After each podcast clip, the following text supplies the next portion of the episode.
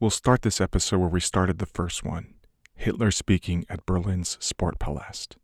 On the last show, I described him speaking for the first time as German Chancellor.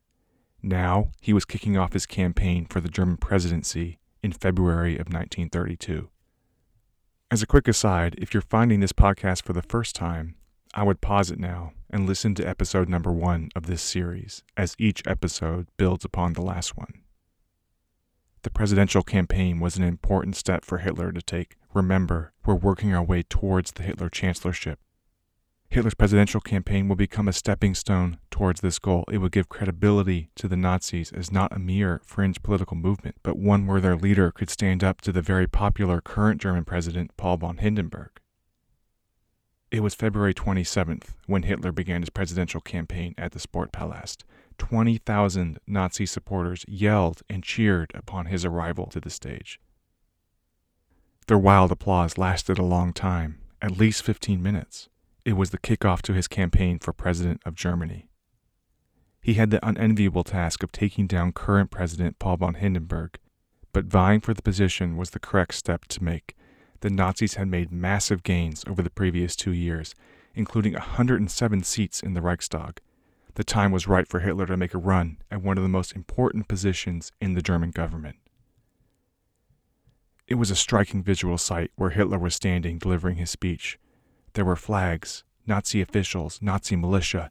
Hitler screamed that the election on March 13th would be a day for Germany to abolish the ills that had plagued the country since the start of the Weimar era it would be the beginning of a new Germany. The crowd was especially energetic at the end of Hitler's speech when they cheered and screamed between his statements. If this crowd in itself was any indication, Hitler would have a chance to win the presidency. The Nazis felt they had momentum working on their side, but it was more than momentum. It was almost divine intervention or manifest destiny. The more success they had, the greater this feeling was. Meanwhile, the presidential campaigns of the Reich's other political candidates also got started.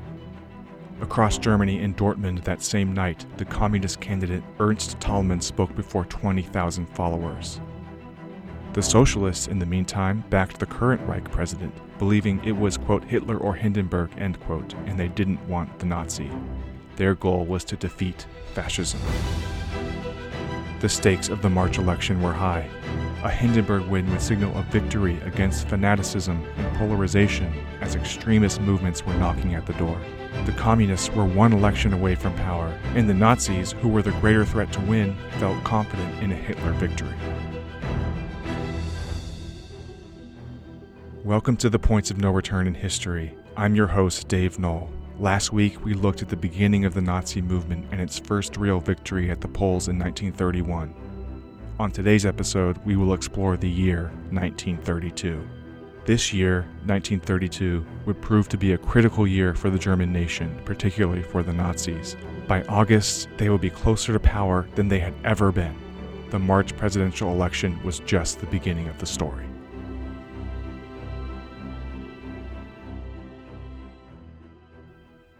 The Nazis were full of catchphrases. On banners, you would often see Deutschland erwache, meaning Germany, awake, or you would see the German phrase meaning work and bread. These catchphrases and banners were core to the spectacle they were trying to create. They were trying to look young and energetic, especially as an alternative to the current German political class. A catchphrase of particular importance for the 1932 presidential campaign was Schluss jetzt, or End it now. This phrase meant they wanted to put an end to the Weimar system of government. This could be seen in a memo Goebbels put together on February 4th for the plan of attack of the Hitler presidential campaign. The Nazis hated what they called the 1918 system, a reference to the Weimar government that was put in place in that year. They felt the government was responsible for Germany's economic troubles, that it was a weak political system, and that it would not stand up for international German interests. They felt Germany had been made extremely weak as a result of the Versailles Treaty and that the Weimar government was not fighting back. End it now will be plastered all across Germany during the campaign. The Nazis wanted to be at the forefront of everyone's thoughts. On one such poster, a buff German man breaks the shackles that used to bind his hands together End it now. Vote Hitler, it read. The Hitler campaign was dynamic. They produced a million posters.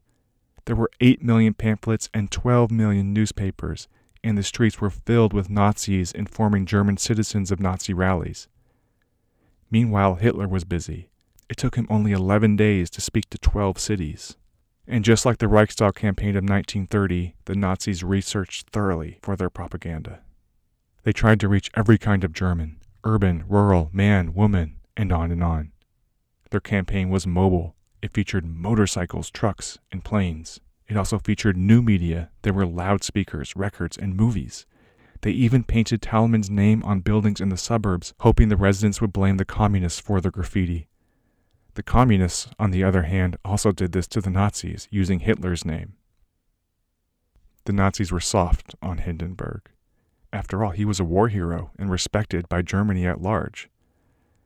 They painted him as being under the thumb of other forces, such as the Chancellor, Chancellor Brüning, who did not escape the wrath of the Nazi campaign. Brüning was at the forefront of Hindenburg's camp. Hindenburg mostly stayed behind the scenes. He was old and felt above the entire process. It was a short, yet tense, campaign season. Some of these things, I know they could happen today, but it's just so far outside what I expect from a political campaign that it's strange and fascinating to me. For example, on March 9th, four days before the election, the Hindenburg campaign used planes to throw leaflets down on Berlin. 10,000 Nazis were gathered for a rally when they received a brunt of these droppings. The leaflet said that, quote, a vote for Hitler means voting for hatred, inexperience, nepotism, and ruin for the German people. The Nazis ripped them up. The Hindenburg campaign relied on measures like leaflets because Hindenburg did not do the politicking himself.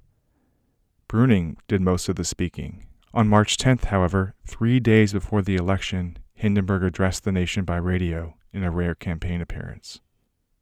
He warned about the extremism of the communists and the Nazis. He branded himself a voice of reason and moderation. Quote, election of a party man representing one sided extremist views who would consequently have the majority of the people against him, would expose the fatherland to serious disturbances whose outcome would be incalculable. Hindenburg continued on the radio, quote, Duty commanded me to prevent this. Hindenburg, like every other candidate, was required to receive over half the vote to win outright. Otherwise, there would be a runoff, to try to get this majority, the Hindenburg campaign was reliant upon voters from many different viewpoints, including Social Democrats. They, meaning the Social Democrats, didn't want Hitler or other extremist candidates and would vote for Hindenburg to make sure this happens. They did this even if they wouldn't normally support Hindenburg. Hindenburg won the March 13th election, taking over 18 million votes. Hitler, however, came in second place with 30%, or 11.5 million votes. Goebbels reported that Hitler was ready to continue fighting. However, according to Hitler's assistant, he was not happy. He could be moody, prone to extreme emotions. He was discovered by himself in his apartment, sitting with the lights off. He was dwelling on the loss. His assistant compared him to a depressed and defeated gambler. Still, because Hindenburg didn't receive a majority, Hitler would have another chance. Hindenburg got 49.6% of the vote total, which was, yes, close, very close, but not enough to win outright. There would be a runoff.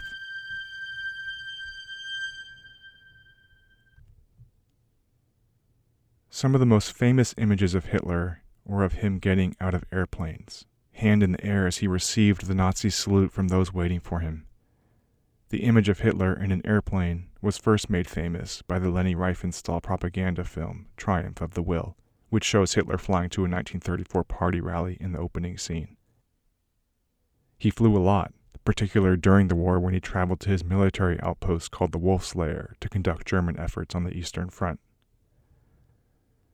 At the time of the 1932 elections, the Deutschlandflug, or flight over Germany, was a novelty.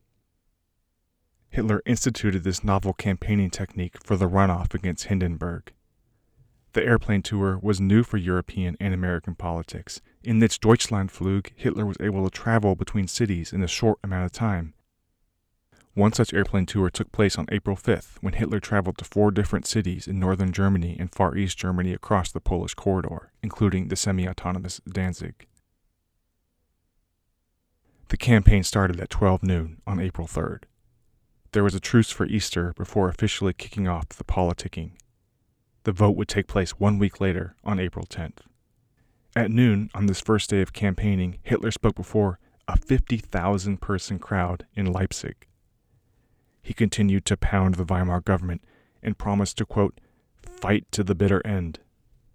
Kaiser Wilhelm's son, August Wilhelm, also spoke in Leipzig. He said the Nazis had no quarrel with Hindenburg, but with those who were using him and taking advantage of him. Indeed, the Nazis continued to be soft on Hindenburg but hard on Brüning and others. Meanwhile, the Hindenburg camp attacked the Nazis on the first day of campaigning. The German Minister of Labor spoke for the campaign in Breslau. He said that the Nazis wanted to create a quote dictatorship similar to that of Italy, which was a reference to Mussolini. The socialists continued to push for Hindenburg. Quote, beat Hitler, more votes for Hindenburg was a campaign slogan. There was propaganda everywhere in Germany posters, pamphlets, banners. Much of it was from the Nazis, including a famous poster of Hitler's face, hair parted right to left with his infamous mustache. It was on a dark black background. The poster only had one word Hitler. On election day, April 10th, Germany was prepared for unrest and altercations.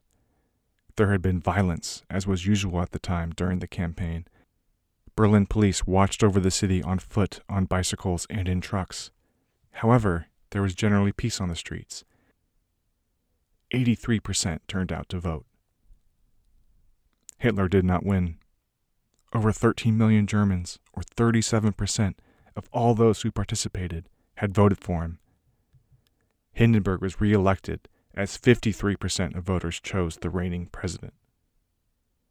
Even though Hitler didn't win, he gained over 2 million more votes in comparison to his total from the March election. And he defeated the communist candidate, Ernst Thälmann, easily. Thälmann received 3.7 million votes, over 1 million fewer votes than in March. The results made it clear that Germany was not a country of multiple competing worldviews. Rather, it was the Weimar government against Nazism. Nazi momentum was building, and the presidential elections played a significant role in this. Still, some felt the election results signaled stability for Chancellor Brüning and the current Weimar government. Hitler and the Nazis, however, had other plans.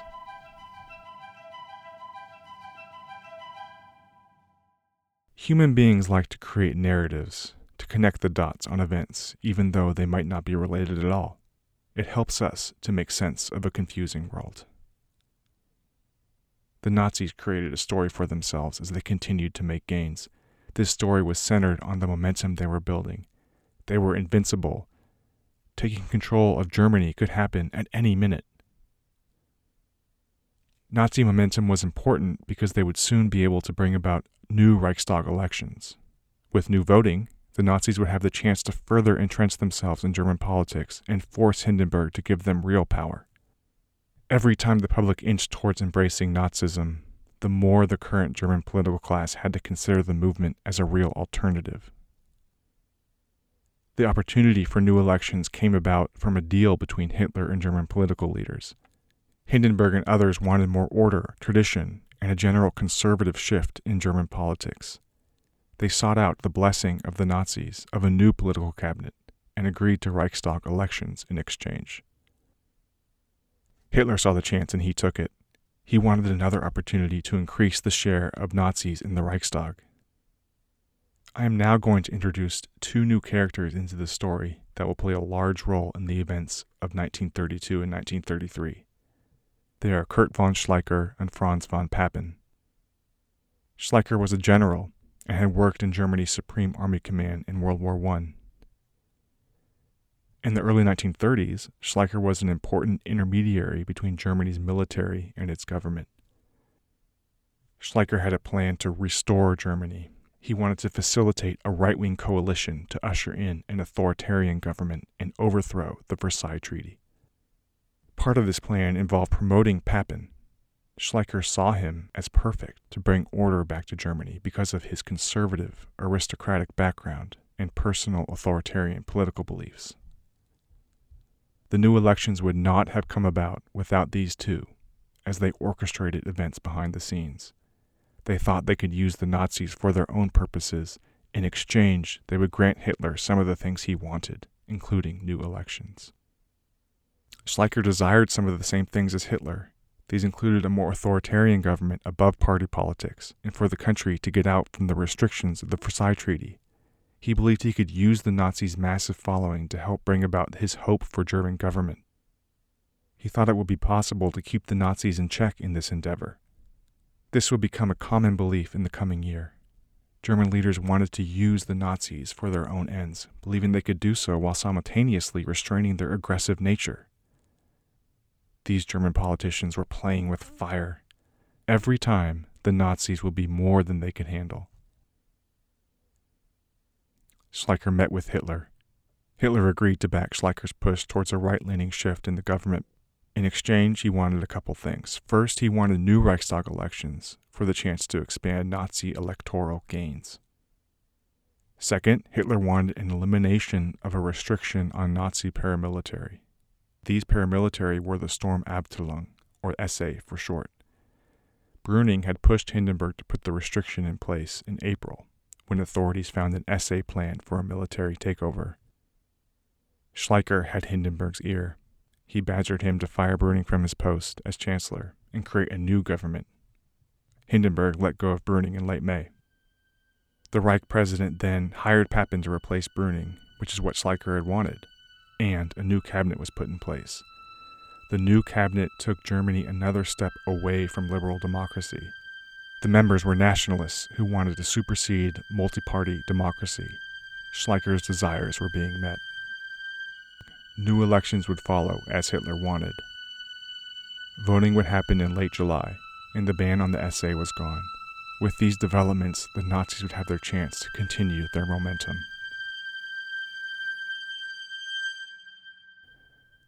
During the weekend of July 16th and 17th, violence broke out around the Reich. Many died, more were injured.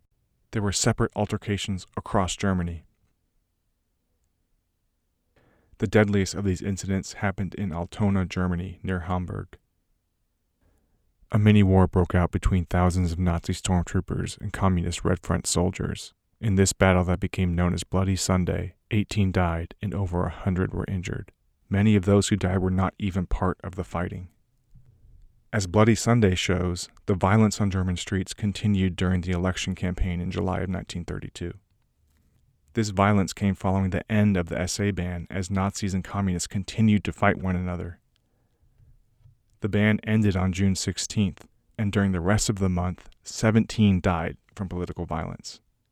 In July, 86 died. Meanwhile, for the Nazi strategy, the July campaign played out a lot like before.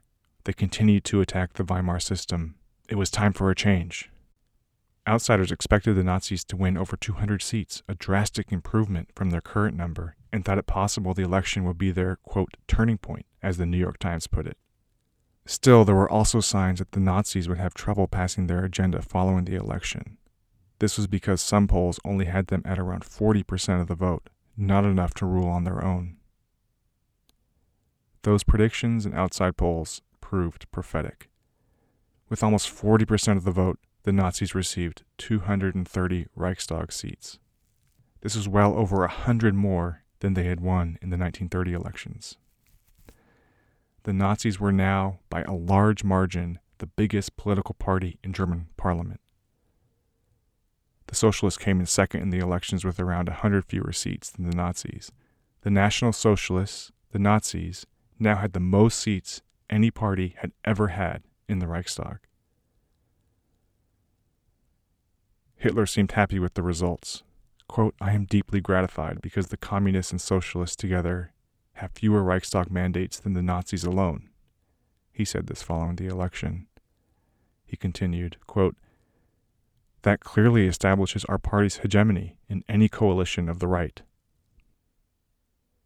Still, there was concern that the Nazis had not lived up to expectations. For example, they had failed to win a majority, and they would have to be part of coalitions, as Hitler alluded to in what was just quoted, to govern Germany.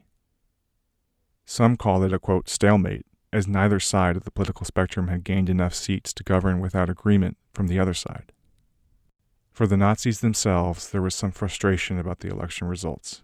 In comparison to the share of the votes Hitler had received in the April presidential elections, they had not made an improvement. Had the Nazis reached their zenith? Was their momentum slowing? Quote, We won't get to an absolute majority this way, Goebbels admitted in his journal. The New York Times speculated that the road ahead would be difficult for the Nazis. After all, there were no elections on the horizon to make more gains. Still, the Nazis had much to be optimistic about. They had the most seats in the Reichstag, and it seemed that Hindenburg had to consider giving them real power. And the feeling among the Nazis began to shift from focusing on elections to making demands for prominent seats at the table in Berlin.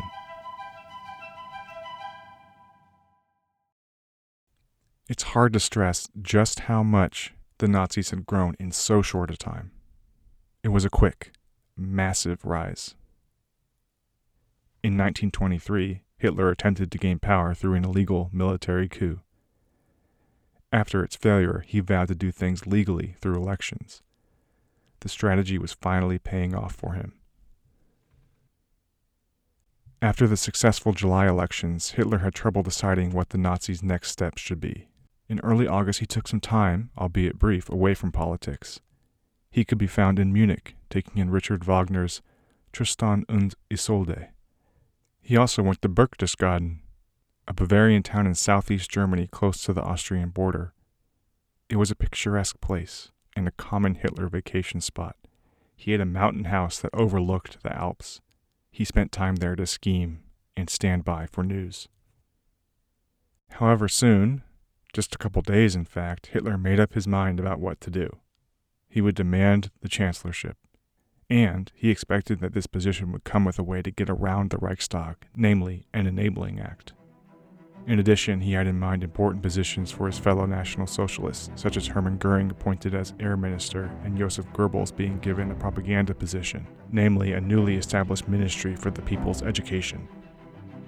Soon after the July 31st elections, a Nazi official was quoted in the press as saying, quote, since a workable majority is not possible in the new Reichstag. Therefore, as the largest single political unit ever welded together in Germany, we have the right to demand that the government be given into our hands. This was the Nazi feeling in August of 1932.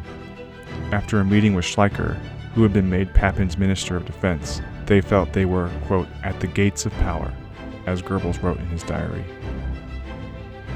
There was, however, one problem Hindenburg was opposed to making Hitler chancellor.